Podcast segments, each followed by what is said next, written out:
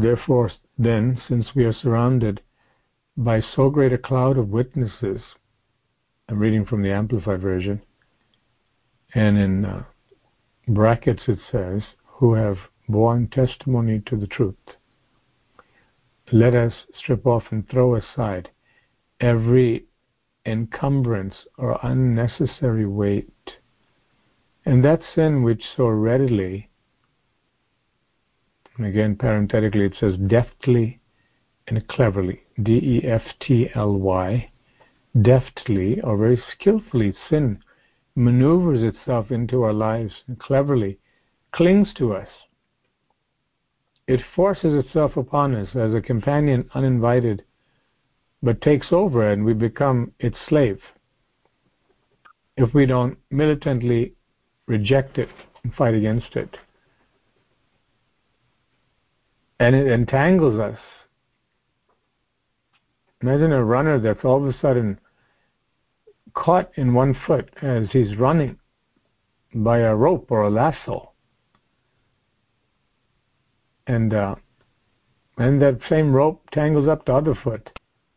What'll happen? That runner's going to fall flat on his face or her face. This is what sin does untruthfulness, compromise, presenting partially what we would like to present, as truth to God and to God's servants, even to the church. Instead of being honest and humble and saying, this applies to me, and the greatest shame is not in confessing it, but in not confessing it. Because the Bible says in James, confess your faults one to another, that ye may be healed. So devil, the devil comes and prevents our own healing by causing us to wear a mask, wear a mask. And we have to say, Lord, examine me, Lord, truly. And we ought to tremble in the presence of God if we're doing something shady. Shady in the sense that we've been told something from God's presence, from God's servants, from the Word, and we very well know it, but like Ananias and Sapphira, like Gehazi, pretend like, oh, everything's fine. I'm good, Pastor. I'm good. We've heard that before. I'm good. We're good. We're all good. If that's the case, why is God showing us something differently? Gehazi said, All is well.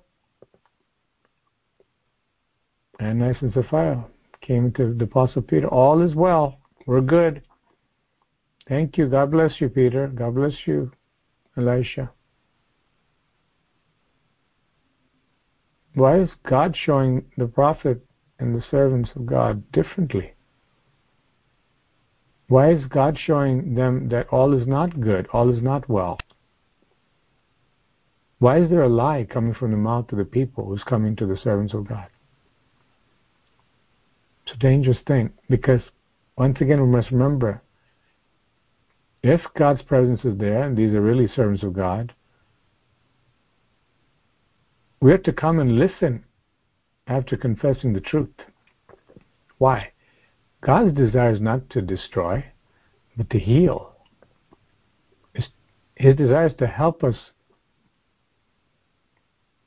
But if we play what's known as a double game, meaning I will act one way in front of the pastors, in front of the church, on the calls, We've seen a very, very never to be forgotten, horrifying example of such a thing in a very midst that we've been warring against for the past nine days, now the tenth day. How that happened to an individual who was doing really good, actually, but who began to engage in everything's fine, it's one thing to say everything's fine because of the mercy of God. I, you know, I was sick and God helped me.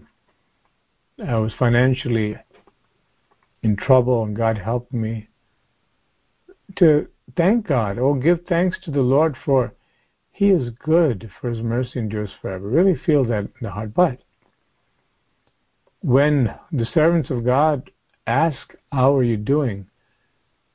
they never only ask that to find out how one is doing physically or materially, but most importantly, how is it with your soul?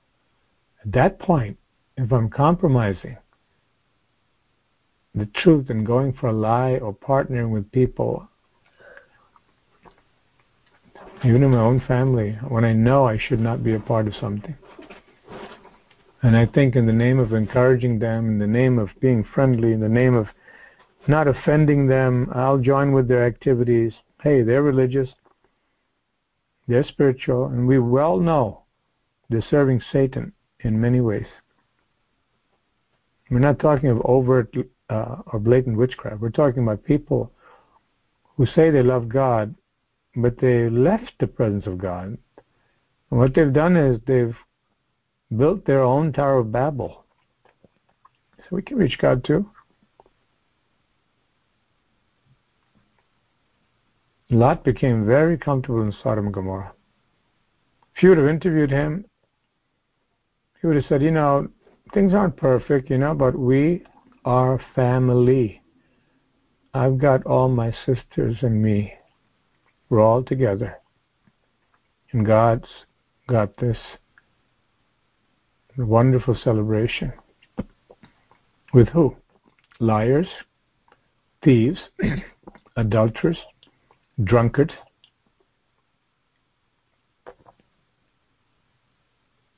people who speak foul language, people who twist the truth. This is the family that you're a part of. And then can we come to the presence of God where God is really working and say, well, I'm I can live in both worlds. May God speak to all of our hearts never to play this double game. As we heard the recap, and we're re- reading Hebrews 12, we hurt ourselves spiritually. We actually damage ourselves spiritually when we pretend that everything's fine, all is good we're blessed. While engaging in sin, while engaging in things that we should not be a part of. But there is a growth, granted, there's a process, there's a growth, where just like I mentioned about the serpent, there are some things that just are gross. They're not meant to live with human beings, but what happens? The affinity, the appetite for the human being has changed.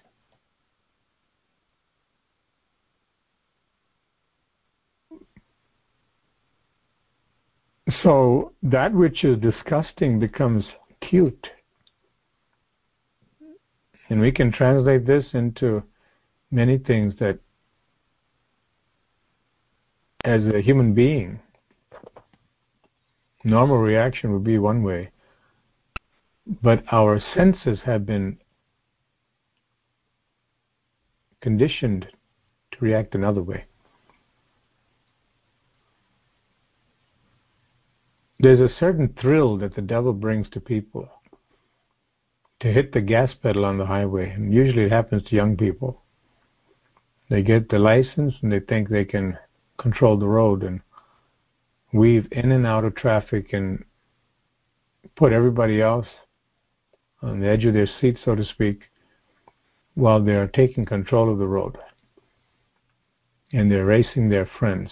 What is that? There's a thrill because of the risk involved and the foolishness, the brashness, thinking that this is a dare. Well, the devil dares people. Why don't you compromise? Why don't you do that thrilling thing? Secretly commit sin. See how far you can go. And then God brings everything out it is a tremendous shame. It's better to judge ourselves and say, that's me. The pastor's talking about me. The God is talking about me. I need to really repent.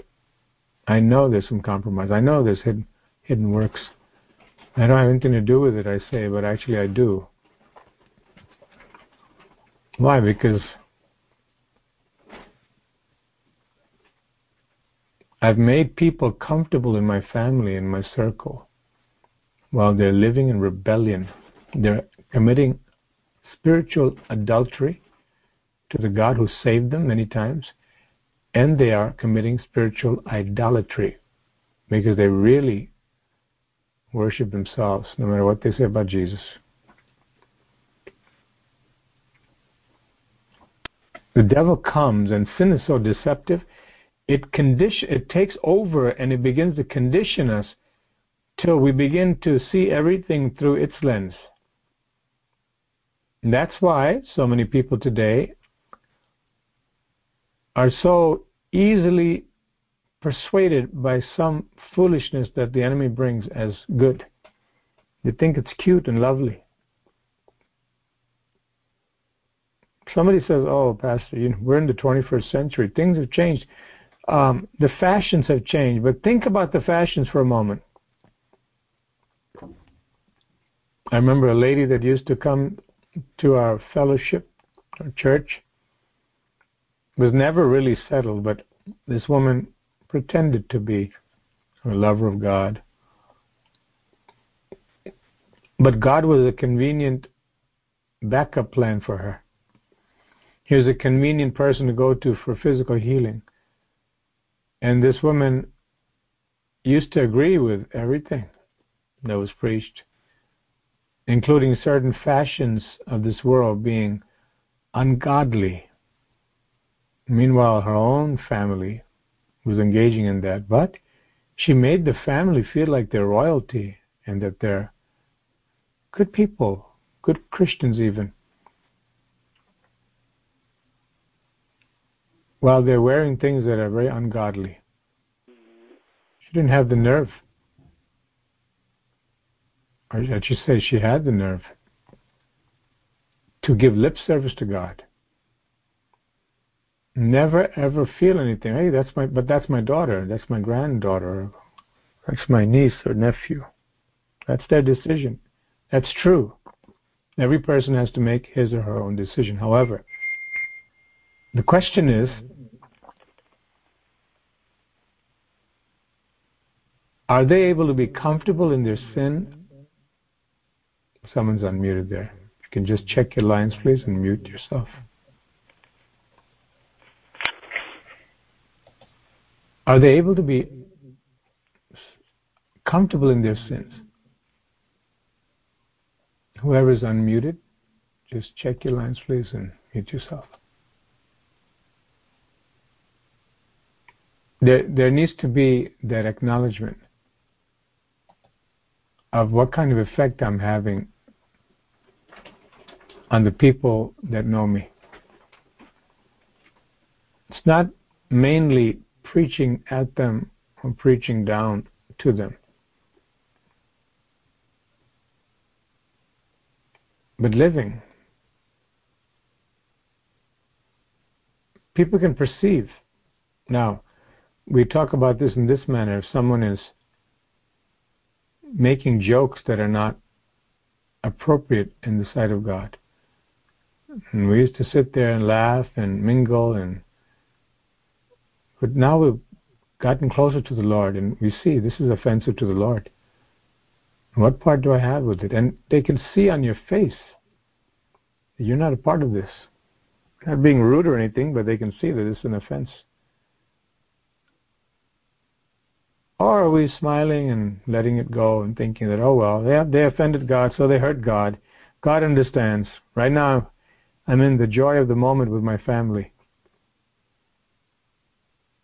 again and again and again, I see in the scriptures, God keeps bringing up examples of people who compromise with the truth and pretend and they don't really care if God's offended, as long as they can get what? Personal gain. What is that gain? Maybe material, maybe status. They think I'm cool. They think I'm a good relative. Even though I go to a spiritual church, you know, I'm not I'm not too spiritual that I can't mingle with them. We need to understand when the Bible says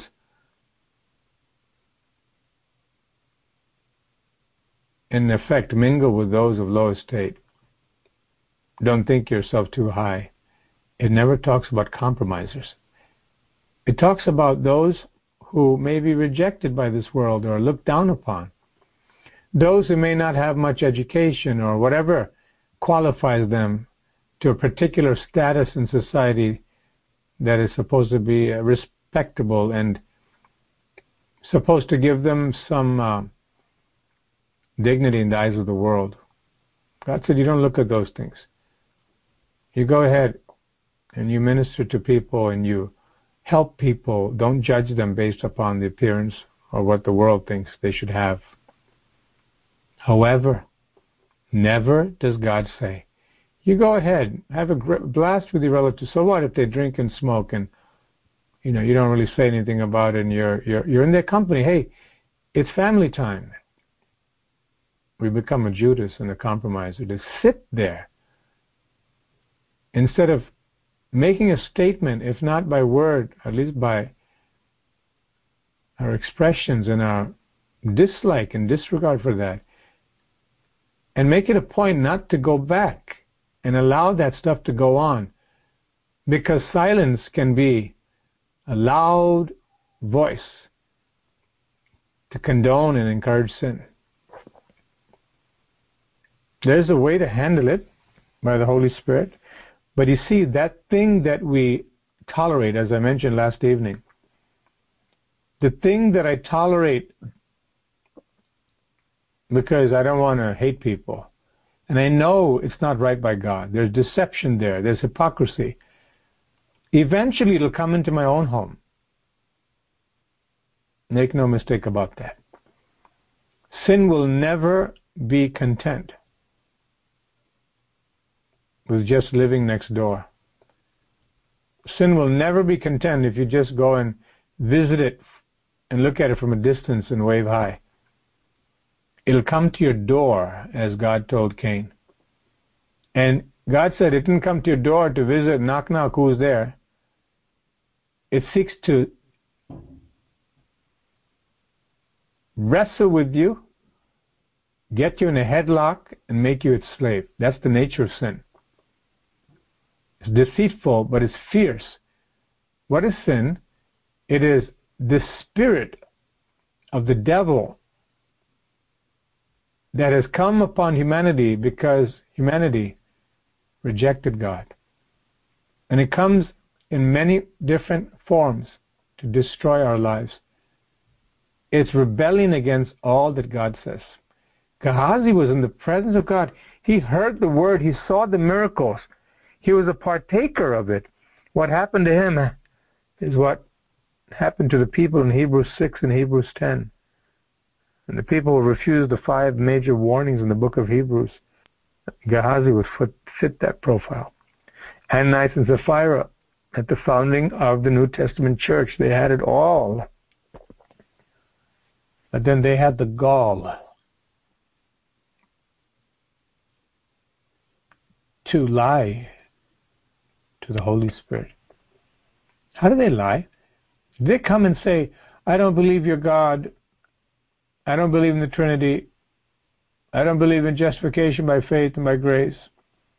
They didn't come doctrinally with a refusal to embrace orthodox doctrine. Oh no, no, they we love the preaching of Peter. We are Orthodox Christians. I mean, we have the doctrine all right. Um, we like to help socially. Look, my wife and I, we're going to do something great for God's people, and people who are poor. And what they did was they lied on a detail in a transaction. That's all it took. They lied on a detail in a conversation that otherwise would have been thought as casual. Everybody's coming. Barnabas did that. So we're also going to do that. We have a piece of property. We're going to sell it. Hey, Apostle Peter, we want to give this out of the goodness of our hearts. We're nothing. We're nobody. There's some people that they speak of themselves in a what they say a self-deprecating manner. They say, I'm nothing, I'm nobody. I'm no good. God is everything. I give all the glory to God. But you know what? The truth be told, they're very much in control of themselves and their families. Very much. And they manipulate to make themselves look good in an indirect way many times. What is that about? It's deception. What's actually in the heart is being covered up. There's a truthful and a true self deprecation, if you will, where we're conscious of our own shortcomings. But when we are compromising with the truth, those are all lies. So Ananias and Sapphira didn't come to Peter and defy him, say, Peter, we don't like the way you're doing things here. And, uh, you know, you spoke about our relatives and spoke to our relatives, and it really offended us, you know. We're thinking about leaving your church, Peter. And Peter, we don't agree with the Trinity, and we don't agree with the way you do the this or that. No, they came as very good sheep. The husband came first. You see, the sin had entangled that man. He was all wrapped up in sin, and the Holy Spirit saw it. But in his sight, he thought I'm squeaky clean. Nobody knows. Nobody knows. The only person that knows is my wife. Wow. The psalmist says those people who are wicked, people in Israel who knew God, they have adopted a lifestyle and they've gotten into delusion because they thought, in the Psalms is written, God does not see, he does not hear. That man, Ananias, thought the only person in the whole universe, he was in deep delusion, is my wife, who I secretly spoke to and said, Listen, sweetheart, we have this property and uh, it cost us uh, $5,000 perhaps. And what we're going to do is, we're going to go to the Apostle Peter. We're going to get us a seat. We're going to get us a plaque. We're going to get us a name. What does Barnabas think he is and these other people? We're just as good. And we're going to make it known to Peter and everyone. Now, we got $5,000 for this property. What we're going to do is give Peter 3000 and tell him, that's how much we got, Peter. We're giving it all to God. I give my all to thee, O Lord. And Peter spoke to him, said, Is it true? Such and such a price? Satan filled your heart to lie to the Holy Spirit, and he died. His wife came along, Short time later, Mrs. Ananias. Sapphira, is this what you want to give to the church? Oh, yes. Is it all that you got for the property? Absolutely. We wouldn't give God anything less. It's everything. The young man that carried your husband off from this place because he died a little while ago since you joined with them, same thing's going to happen to you. They were gone. What happened here, and why do we look at this in conjunction with Hebrews chapter 12? Because the deception leads to the delusion. It's so deadly. It's so horrifying. What happened? How could you do this? When we rebel against God and we take something light and as a joke, when God calls attention to it we say, It's not me. We see children in classrooms, little children even playing together. I didn't do it. Meanwhile, the evidence is all over their hands, maybe over their mouths from what they stole and ate. Not me. It's you. You're it, not me.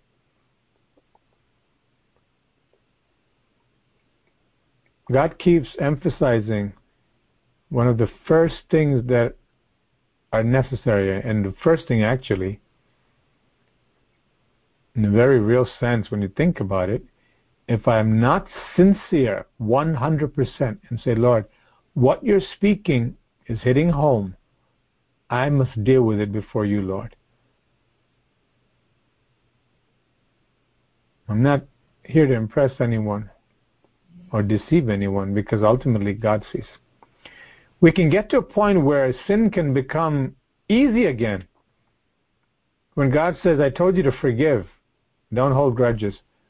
Oh my Lord, how easy it is for us to hold grudges and not deal with it. Not go before the Lord and say, Lord, I didn't behave the right way with my sister or my brother. I, you told me to do one thing, but I did the opposite because it was a reaction to what they did. But since when did God ever say, you ought to obey me to the extent that others obey me and treat you right?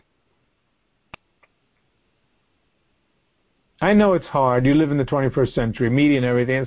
There are billboards everywhere, women are dressing so immodestly. I mean, it's so hard to be pure in this generation.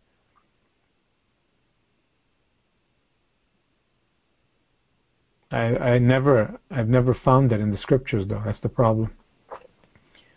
I've never found anywhere in the scriptures when God says in the last days men will wax worse and worse. There'll be a lot of sin going around. So that's why I understand if you live in the last days, it's going to be very difficult for you to keep my commandments. So I'm going to give you a pass on certain commandments and grade you on a curve, and I'll make sure no child gets left behind. Even if you don't make the grade, you didn't learn your arithmetic like you should. And instead of giving you zero, I'm going to give you a hundred. I'm going to give you that pass. I'm going to recommend you to the principal. What happens? We graduate people who are illiterate in many ways. Well, being illiterate in that sense is virtually insignificant compared to being spiritually corrupt, willfully negligent, recklessly disobedient to the plain commandments of God. It's death to us and everybody around us. Sin is very deceptive. Sin will look very inoffensive at first. It will look promising Lot lifted up his eyes. He saw the lush area by the Dead Sea there in southern Israel. He said, That's where I'm going to make my home. I'm so glad Uncle Abraham gave me first pick. I know he loves God and God's going to take care of him, but me, I love God too and God's going to take care of me. Well, I'm going to take care of myself. I'm going there. I heard it's a decadent society they have all kinds of things happening, but hey, I'm just there not to mingle with them. I'm there to make a profit. I'm going to be well settled. I, I know how to be like a duck, have my oily characteristic on the external body. The water's not going to seep into me. I have my morals and I have my doctrine. But I live in Sodom and Gomorrah. What happened? It hit home. His wife loved the place. Where when God says, I'm going to burn up the place, do you want to come to heaven? Grace upon grace upon grace. Oh, do I have to? I'm being dragged out of here. I want to go back. I want to go back. I want to go back like the Israelites. And they got their wish and she got her wish. It perished. What happened? compromise. I made friends. I have family that loves me and I don't want to offend them. What happened to Lot's daughters? It really hit home to Lot. As I mentioned last evening, without premeditating it, the Lord is bringing out a concrete example, example in the scriptures. From saying God showed me something different, that's gross. My sensibilities were dulled. I used to think as a Christian, well, everybody has his or own choice, and I can't make their decision for them, and we got to get along. And two, that stuff is totally destructive. Whatever they're doing, drugs or drinking or immorality, whether it be heterosexual immorality or homosexuality, whatever it is. We begin to think, uh, I have nothing to do. God has come and given me more understanding. I really don't like that stuff because I see God has shown me it's destructive. But I don't grow in the truth. And what happens is that stagnation causes me to tolerate sin in my own camp.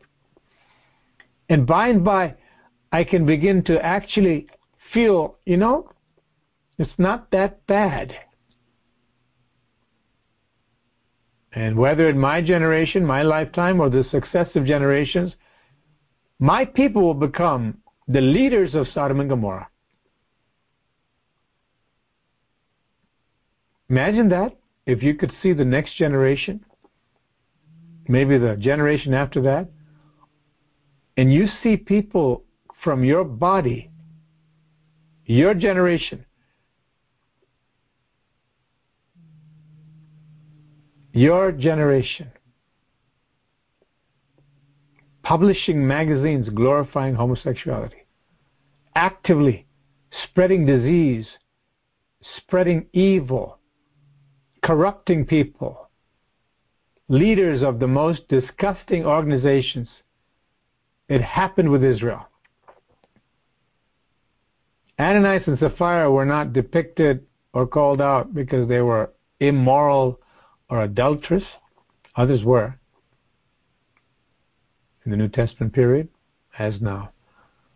But they had another problem, which was equally deadly they had this desire for money and a desire to look good. And perhaps the latter is the more prevalent and pervasive problem in the church today, which stems from PRIDE, a parade of pride in the Christian's life. When God says you're running a race, don't let anything cling to you that is offensive cumbersome, unnecessary weight, downright sinful. Oh, there's the pastor again. I, I heard this. Did you know that you can become inoculated to the truth? It happened to Ananias and Sapphira. The truth no longer was able to shake their consciences to make them do the right thing. It wasn't the function of the truth or the preaching to cause that to happen in them. But it was a function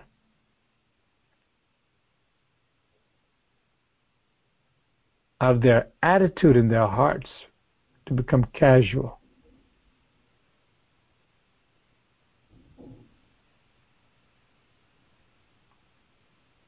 I should say they became vaccinated against the truth.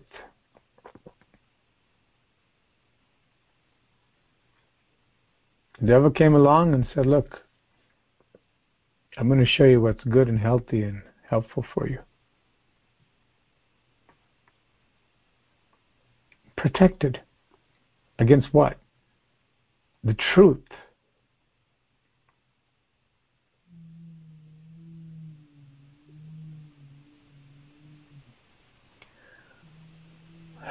to become immune against the truth, which means hardened, hardened, inoculated against the truth.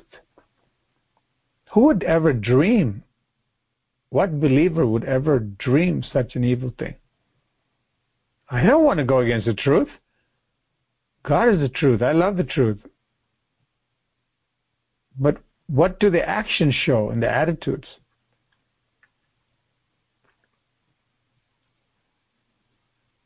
And so the point is driven home that a little bit of tolerance for evil, a little bit of compromise, a little casual glance or a casual non glance, if you will, overlooking things, can grow the cobra right in your own home. You can literally be sitting and dining with cobras. Think that, you know what, it looks cute. Satan's right there looking for your destruction. It actually happens just as you're hearing it. No wonder the Bible says, have nothing to do with heretics, with heresies. People usually think of that as, you know, people are unorthodox in the doctrine and they're arguing against this and that. Well, it's not just that, although that's a very uh, readily understood definition of heretic. But it's also referring to people who separate themselves from the truth and they are divisive. They actually introduce error by their lives. The Bible says in the book of Timothy, chapter 3 and verse 10, a man that's a heretic after the first and second warning, reject, knowing that such is what? Twisted up. They're twisting the truth. They're sinning, condemn, condemning themselves. What is that word heretic there? Speaking of a schism or division, a person who's coming to do what? Sow lies. Person who comes to tolerate evil and make you feel that it's not so bad. I'm not bad. As we keep saying again and again, you don't know my heart. I know I'm smoking, I'm drinking, womanizing, but I have a good heart. I'm a great person. Why? I'll give you five dollars out of my wallet if you need it. I'm a great guy. I'll do this for you and that for you. But they introduce division, a separation from the truth, confusion. They sow discord in the house of God.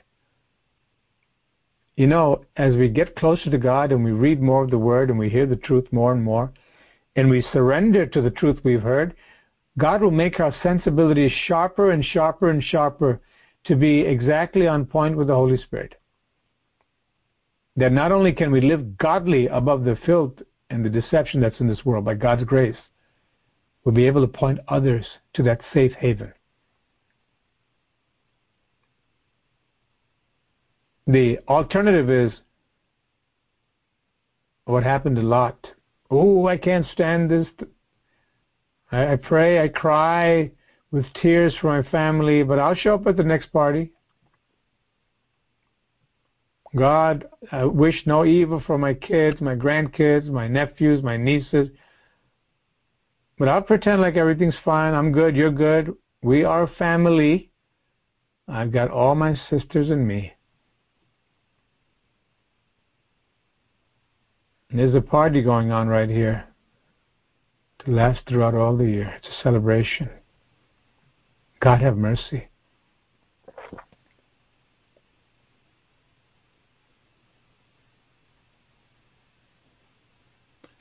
The time that God has given us, we need to understand 24 hours belongs to God. 24 hours. There's no such thing as, I'm married to Jesus Christ. We're 50 50 all the way. He understands me. I understand God. It's my time, God. I went to church. I read the Bible. I went to the meetings. I need to play some video games that I know are a little bit destructive and violent and little immoral stuff. You know. I need to unwind. I'll tell the wife, I'll tell the kids, I'll tell the husband, I'll tell the kids, I'll tell the parents. Right now is my time. I need to walk there along the street and go to the corner. I'll walk the dog, but I'll get high a little, just a little bit. Now, get off my back This the way, you know, you unwind by worship music, I unwind by smoking a little bit, and by flirting a little bit. Don't judge me.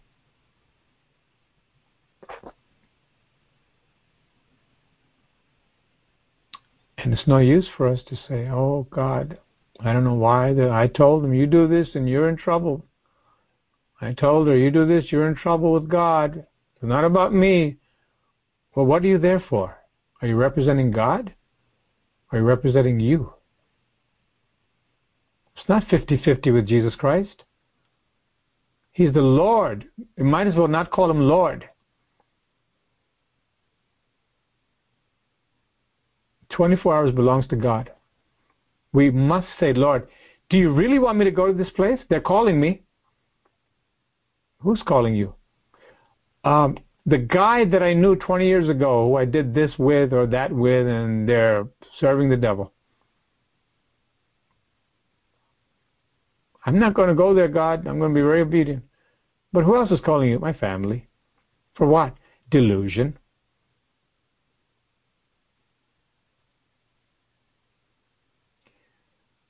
We have seen, just like Ananias and Sapphira case, right in front of us, all the preaching take effect.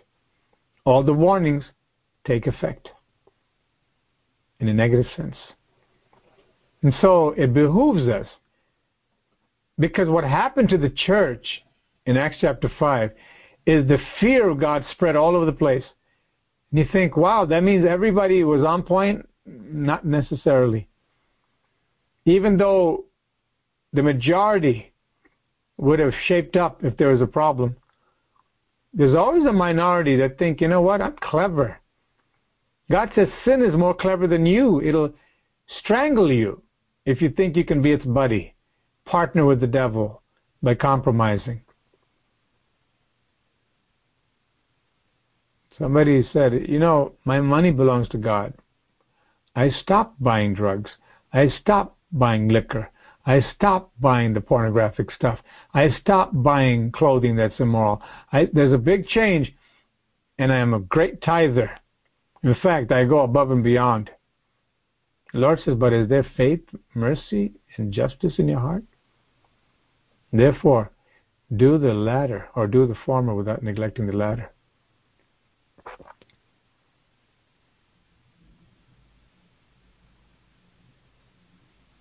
Am I one who's examined my heart and said, Lord, it seems somehow, sometimes for some people, much easier to give all the money and bring it to the altar.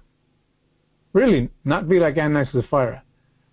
But it seems more difficult to let the Lord be the Lord of their time and really decide before God, Lord, should I do this today? We know how the world is. What do they do on Sunday morning? That's the day they pick to do the lawn.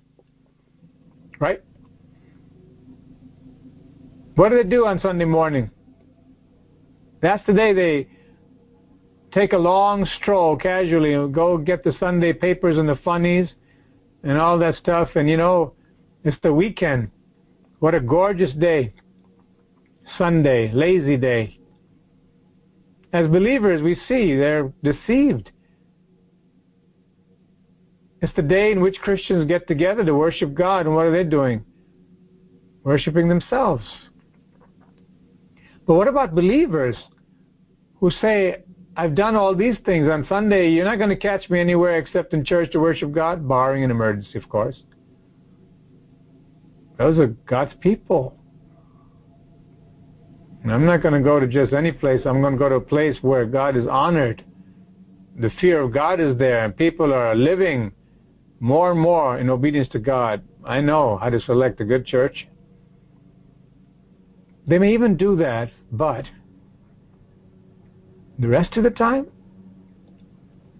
sit in front of the TV, read the tabloids, and conversation that really has no spiritual profit and actually causes compromise and causes a weakening of the desire for God. To give my time to God, maybe that's the besetting sin for some people. Oh, God has my talents. I, I help, you know, the neighborhood kids. I coach softball for these kids who are disadvantaged and I give money here and I do these civic duties and that duty and citizenship and I take care of my family. They're well provided for. Um, all my money is God's. I'm not a lover of money. He provides. Glory to God. But my time, I'm the Lord of my time. That's tough to be Lord of some area of our lives will disqualify us because He's not really Lord. But if I say, Lord, am I supposed to do this today? Am I supposed to? It seems harmless, innocent, good thing. As we heard Heidi pray yesterday, I believe. That which seemed to be a good thing, it was a ministry opportunity. The Spirit of God spoke to Pastor Gerber and told her that's a snare, be careful. Heidi closed the door. How many people would have said, No. Why would you not minister? They need you. In the book of Acts, they essayed, A S S A Y E D. They attempted, they tried to go one direction with the ship, and the Holy Spirit forbade them. He said, No, not that way. Well, they were on ministry, they were risking their lives, they had a string of success behind them, doing what? God's will. And at a certain juncture, while in course or on course, the Holy Spirit diverted them. Because it's about God. Can God count on you and me to drop plans and change plans when the Spirit of God convicts us? Then we're showing that He's our Lord. Instead of saying, oh, well, this seems to be right and that seems to be right. Well, there's a growth, as I said. The closer we get to God, the more we can sense clearly the divine will, which oftentimes is not only counterintuitive, will be offensive to other people, especially those of our own flesh and blood. Why? Because I'm listening to the leading of the Holy Spirit. And there are those who say, God told me to do this, and guess what? It wasn't God, it was the devil. So many people in delusion today because they don't know the word, they don't care to sit under true teaching, they don't care to obey. They'll also hop and skip. And hop and skip will lead, lead to a trip. We're not talking about vacation. The Bible says be rooted, stay put. Let the roots go down deep, not as a weed with mixed up stuff. What does a weed do? It appears just like its neighbor, the real plant, the one that's not harmful. It looks like the same thing until God comes and shows that it's not. You got roots, I got roots. You got flowers, I got flowers.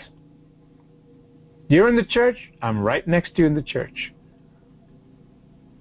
God shows us an impostor. Why? Because they thought they can two time God, double game. Horrible separation will come. Horrible for the people who are weeds and pretenders. But glorious because God will show, in spite of the weeds, this one, my daughter, my son, refused to compromise. Or their family knew. You can't get around her or him and flaunt your sin. And this person, they would offend me anytime. Oh, they're my family. But they will offend me to my face rather than offend God to his face.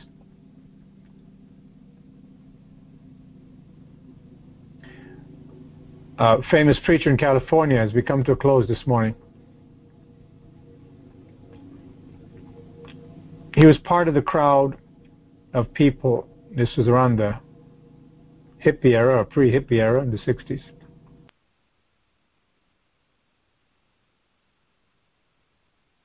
He was around all that stuff. Now he didn't drink for personal reasons. He his father was an alcoholic, and he saw the way he treated his mother, and and he just didn't have anything to like about alcohol.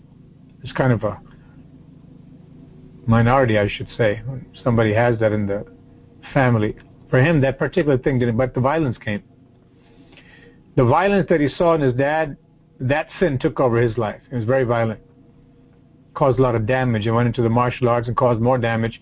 Went into the Vietnam War, drafted there and caused more damage. Was promoted. The world cannot check our hearts. The whole standard is upside down. You get promoted in this world. No matter how your heart is, as long as you can cater to that uh, utilitarian regard that they have and need. But God checks the heart. He's concerned with our eternity. He doesn't want us to go to the lake of fire. Well, the violence took over him, and his friends did the other stuff. He just didn't drink. He didn't do the drugs. He kept his body in top shape so he can fight. And he got born again. In the height of his murderous desire, because of rage, God prevented him from taking out his own family one day. God saved him gloriously as he heard the gospel through the television set in the early 70s. And he put that rifle down that he got from the armed forces. He knelt down and cried like a baby. Never cried really in his whole life, he said. And the peace and grace of God flooded in, and he immediately went to say sorry to the people he offended. And he looked, when looking for his wife, who had left the house in fear with their small children. And she went to church that day, and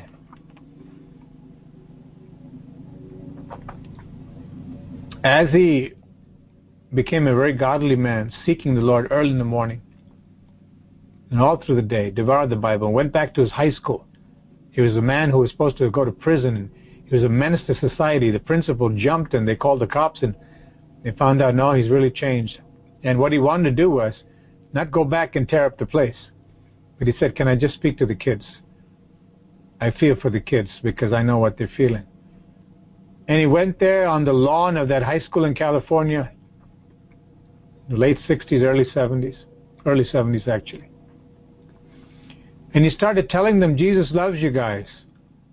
He died on the cross, and there's a hope and future for you. You don't need to do this and that. And they started throwing the milk cartons and everything at him. Because he was talking to them at lunchtime outside. And his instinct was to go and just tear them up physically. But that day, what was manifest was the love of God and forgiveness. He really saw the kids in darkness and that it was the devil who was making them do that, trying to incite him to violence. He kept at it and uh, started having a meeting in his house and he spoke the truth. He told the people up front, don't think you're going to play with God and make it to heaven. You can't sin. Started getting a congregation and to this day, He's one of the few people that I believe is speaking the whole truth on radio. To hear him in the early 80s. But the point here, the relevance here for us, as we're talking about the sin that so easily entangles, how it starts by tolerance and compromise, and will live with you, and you'll be fine with it, and it'll take hold of you and destroy you by degrees, if you're not militant against that sin, whatever it is, his dad, who was so violent, and he swore to kill his dad, he said, if he ever touches his mother again, because on his drunken nights he would come home and begin to abuse his mom. And as he came of age, told his dad, touch her again, I'll kill you. This was the type of thing that happened the home. Well, his dad visited his family, and as he came to the door, he had a beer can. Now, what would most Christians do? Oh, I can't stand it, Dad. I mean, he's the father over here, and I don't want to offend him and turn him away. He stood at the door and told his father, You can't come in here with that. his dad began to get angry, and almost a fight ensued physically. But the son stood his ground and said, My house belongs to God. Now I think some persons may think, you know what, that's that's nice. I do the same thing, Pastor. Not my house, oh no. You can't bring liquor into my house or drugs or cigarettes or pornography. It's the temple of God. But what are you doing in that place where they have that stuff?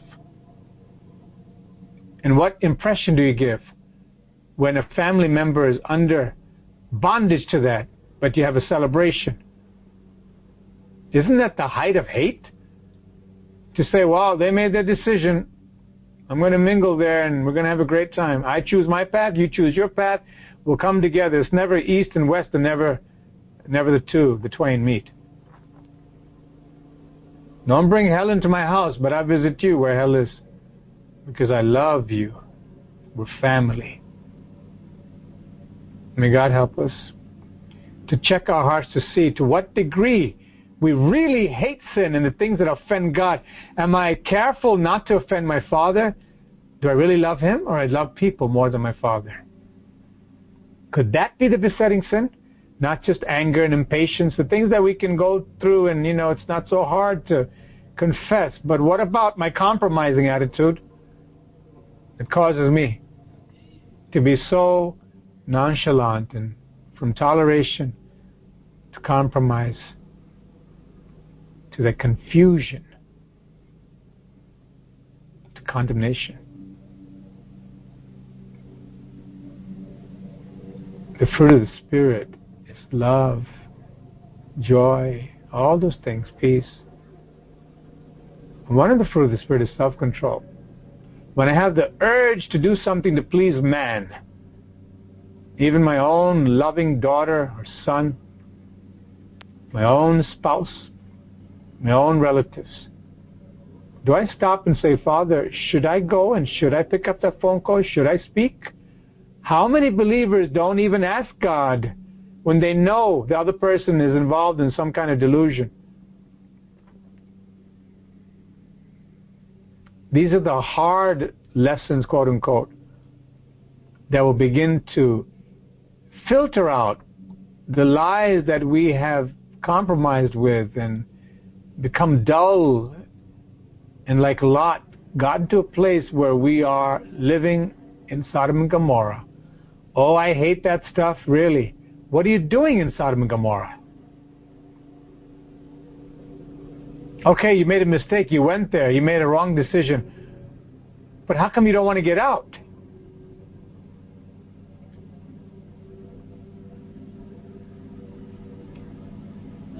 We want to be people like Peter, though he denied the Lord three times, he did a very horrible thing.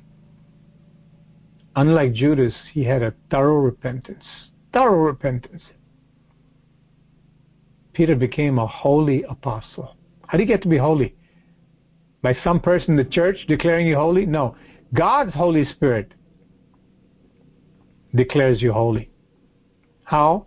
Washed by the holy blood of the sinless Lamb of God and by walking in holiness, in obedience to His commandments, walking with the Holy Spirit.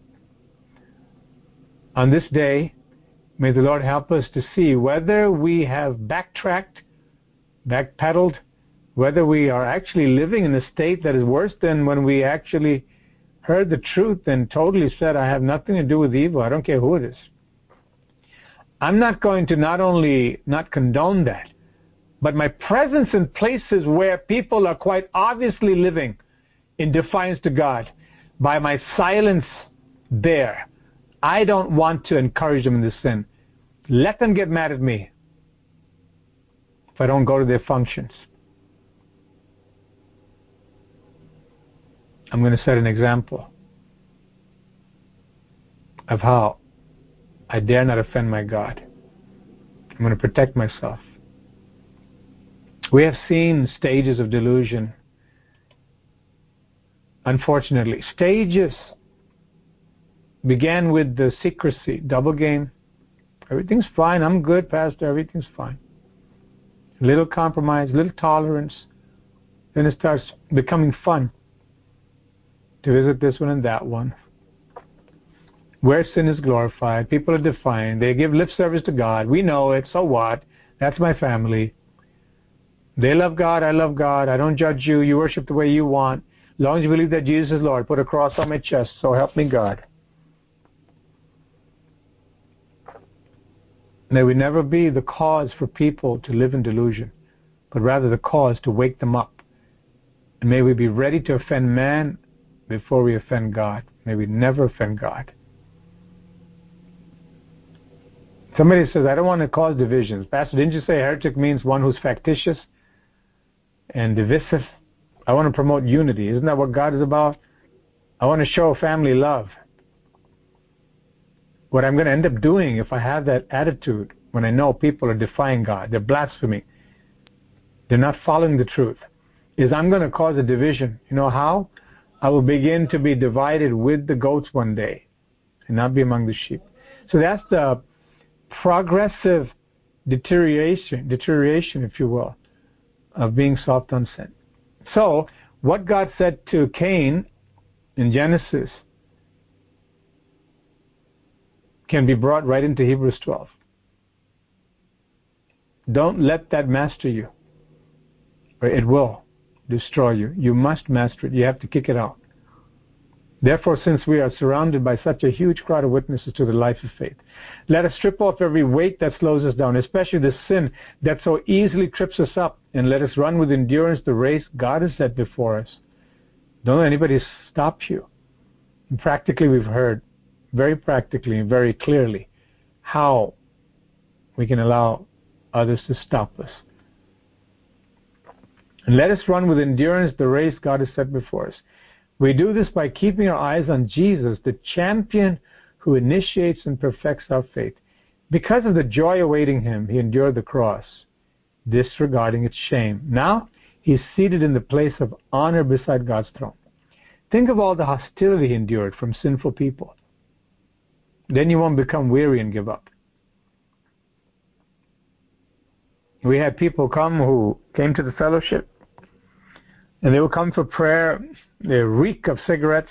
We're not talking about visitors for the first time. Those who've heard enough teaching, those who witnessed miracles, they came. They complain about, I feel sick, and he feels sick, and he's losing his job, and we're having problems. And we told them, you got to stop serving the devil. Oh, my. Pastor, you offended me. We're Christians. I know Jesus. I love Jesus. You offended me. You have to stop smoking. Oh, you're offending me. Stop drinking. I'm not coming back. She's going to judge me. But notice, it's not to first time visitors. It's not to people who don't know. To somebody who knows the truth very well who's blatantly trying to bring evil into God's house.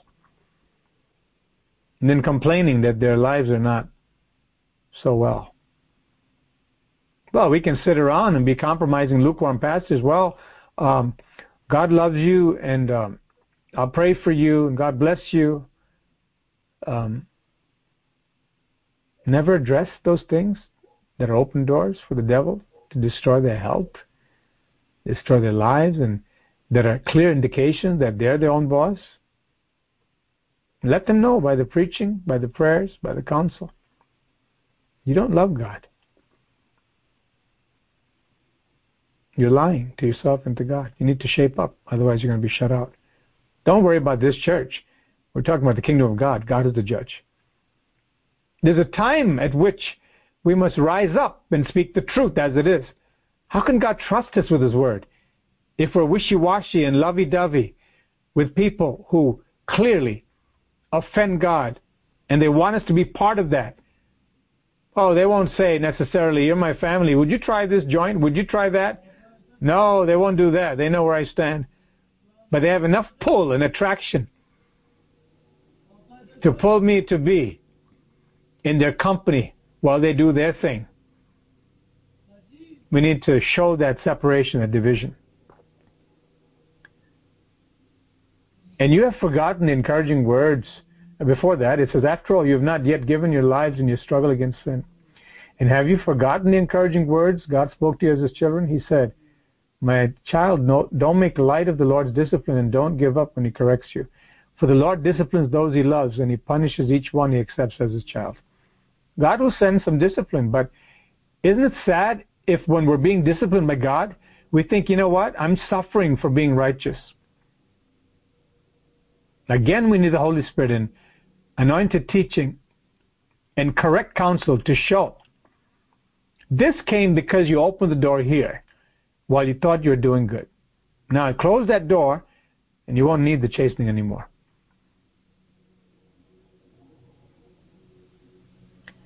And so on. It talks about discipline. Notice the spanking and discipline is not for everybody all the time. It's for those who need it. And in every part of our lives, there will be a time when God will have to chasten us when we're out of the way.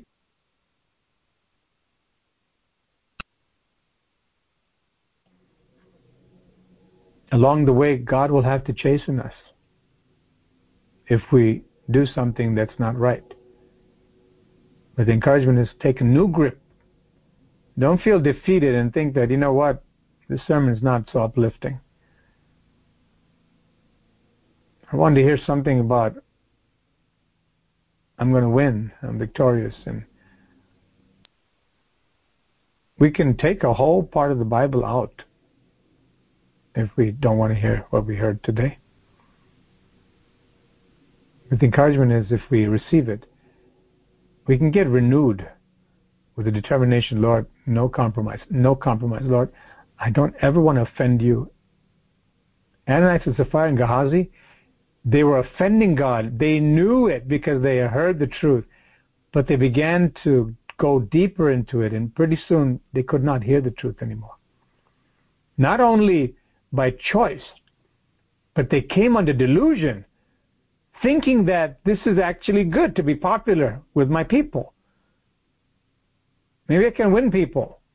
Well, I compromised, and it took them over, and they ended up perishing. They got a curse. Mark out a straight path for your feet so that those who are weak and lame will not fall, but become strong. Work at living in peace with everyone. Notice peace, not at the expense of truth, but peace while we are upholding the truth. Work at living in peace with everyone, and work at living a holy life. Those who are not holy will not see the Lord. What is holiness? Sanctification. It's a separation. It's a setting apart, not a mingling in the name of love, compromising holiness of the truth. Look after each other so that none of you fails to receive the grace of God. Watch out that no poisonous root of bitterness grows up to trouble you, corrupting many. Spreading lies about the pastors about the true doctrine. Instead of looking at the Word of God and praying, gossiping about it, he said this and he's talking about me, and it's no use to blame people if God's speaking. Say, Lord, I need to change. Make sure that no one is immoral or godless like Esau. Since when did Esau go to a prostitute? It's not recorded but he was against the moral standard of God.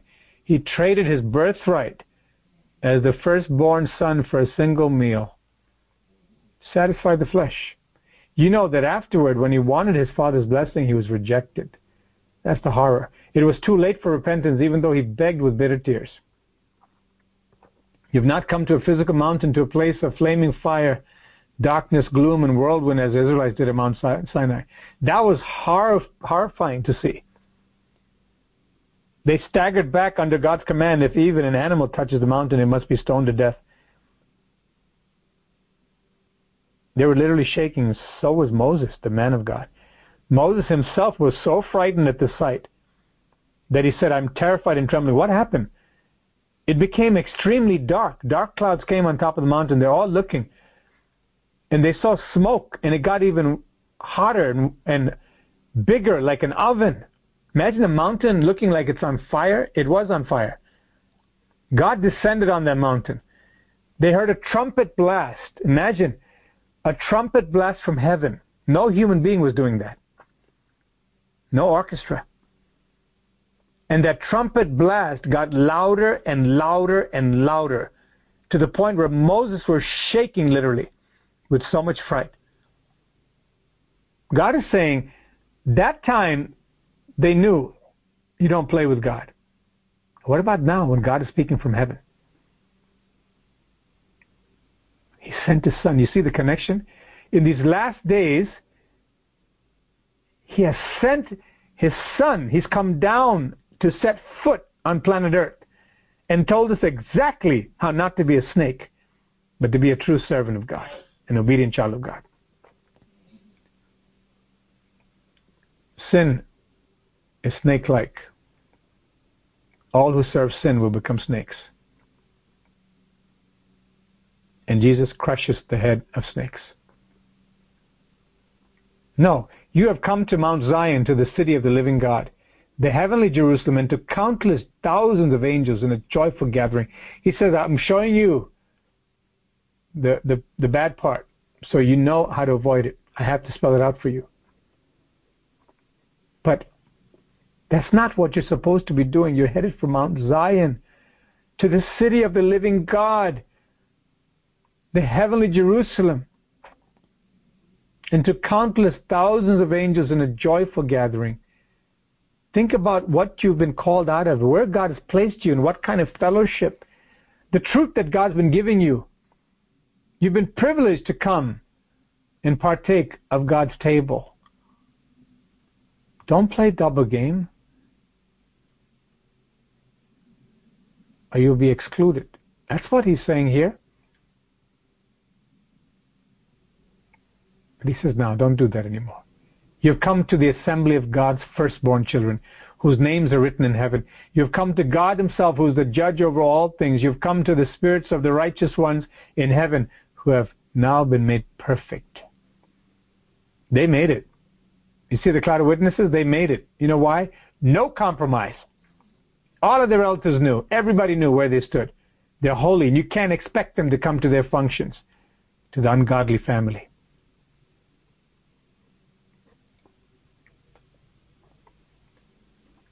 There are certain times God will say to go to a wedding like Jesus went. But it will not be a casual thing at all. The presence of God will go with us. And it won't be a casual going back and forth. We need to be led by the Holy Spirit. You have come to God Himself, who is the judge over all things. You have come to the spirits of the righteous ones in heaven, who have now been made perfect. You have come to Jesus, the one who mediates the new covenant between God and people, and to the sprinkled blood, which speaks of forgiveness instead of crying out for vengeance like the blood of Abel.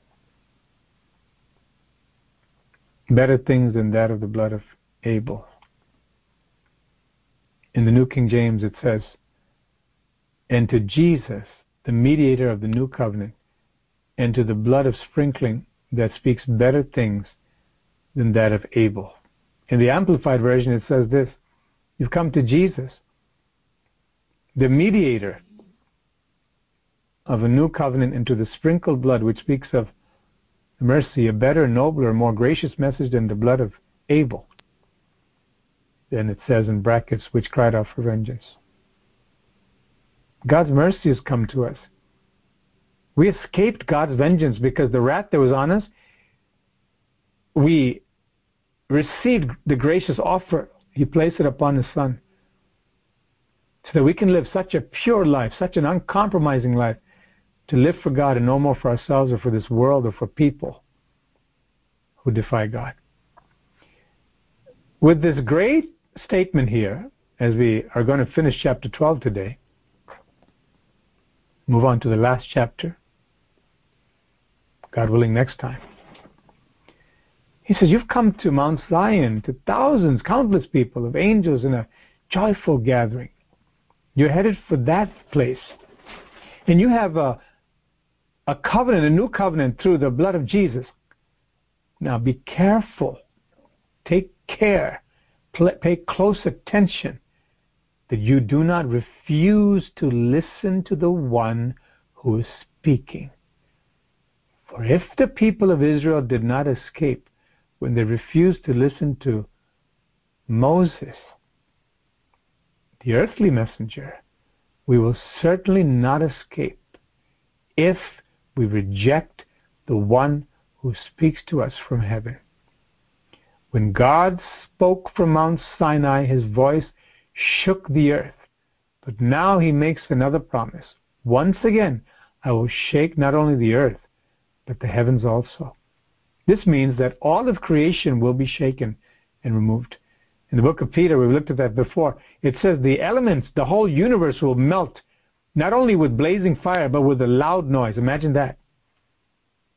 Can you imagine that? Looking at the planets and everything, just a, a fire that we've never seen before, burning up everything in the cosmos. That too with a tremendous loud noise. In light of that, make sure you Value every word God says, the apostle's writing. And take heed. Be careful you don't miss heaven and end up in hell. You don't miss the mercy of God and end up God taking vengeance on you. It's very clearly laid out in Hebrews 10. And again here, toward the end of the book, towards the end of it. This means that all of creation will be shaken and removed so that only unshakable things will remain. Who will be unshakable? Those who are one with God. Those who do God's will. For the lust of the flesh, the lust of the eyes, and the pride of life are of the world. And we know that the world and its desires pass away. But whoever does the will of God abides forever, will live forever, will be unshaken, unshakable. 1 John 2, 15 to 17 since we are receiving a kingdom that is unshakable, let us be thankful. It's not just rejoicing and celebration, and please God by worshiping Him with holy fear and awe. For our God is a devouring fire. What a way to end the chapter. we know originally there was no chapter division, but this section of this letter, this epistle,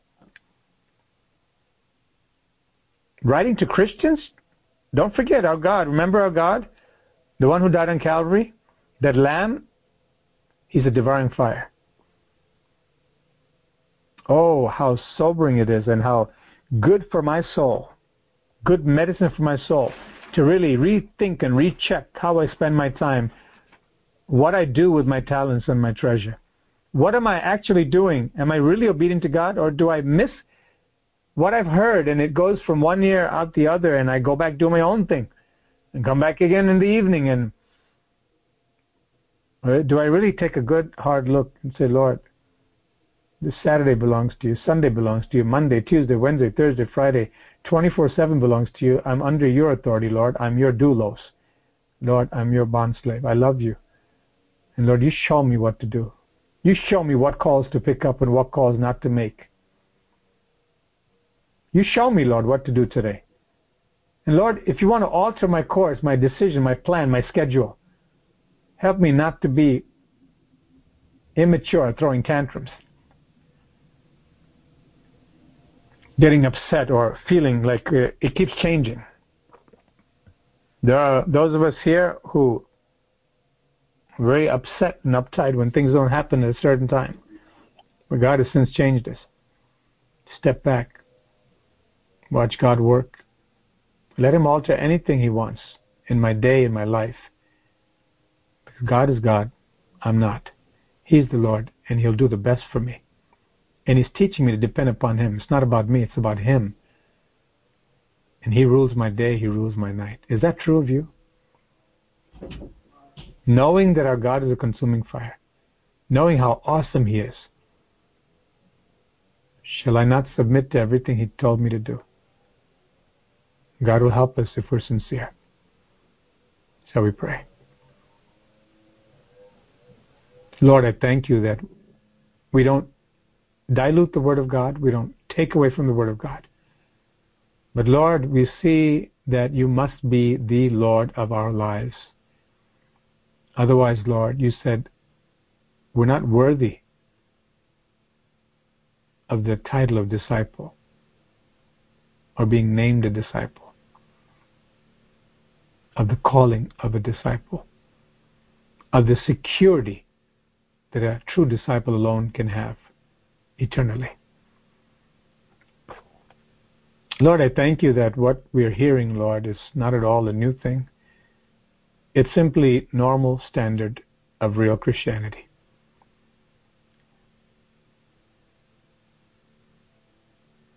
But it's such a low standard in which we find ourselves in these last days in the Laodicean church age.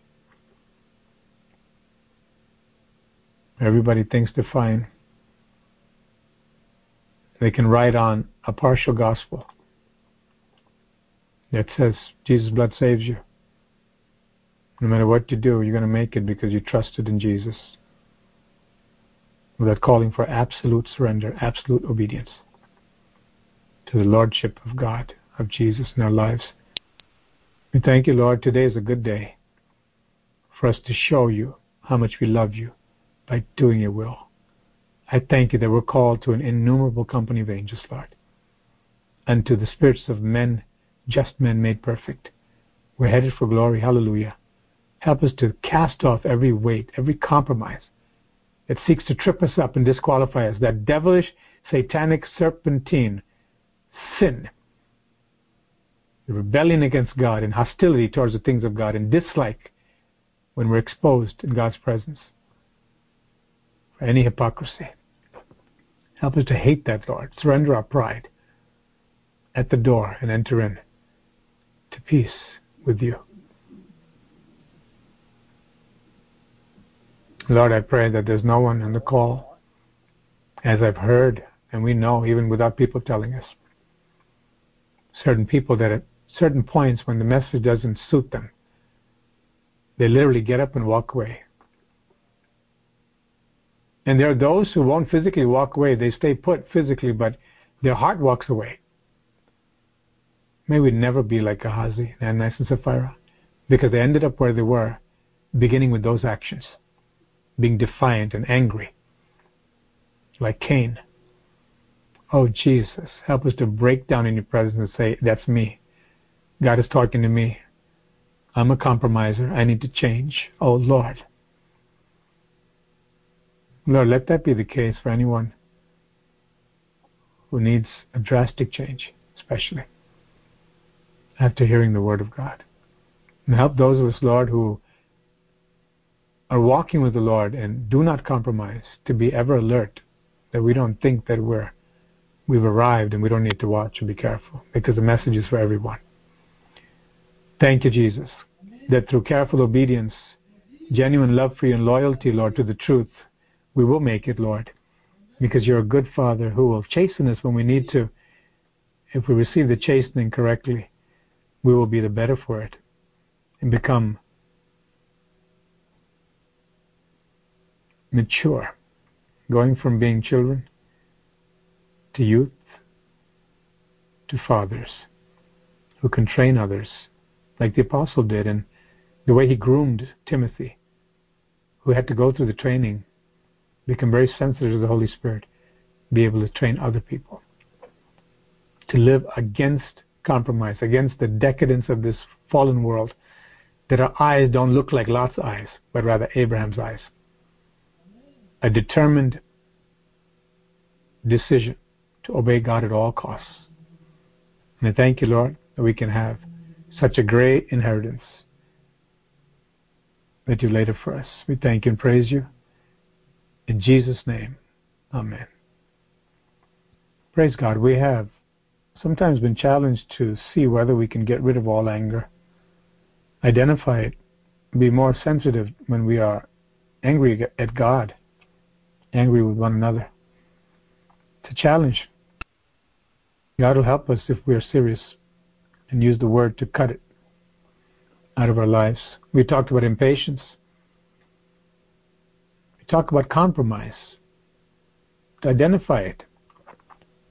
To Say, I've got to change some things here.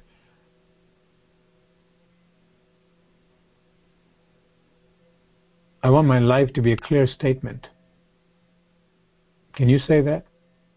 Could you be desiring that today, this Saturday, on this July 10th, 2021?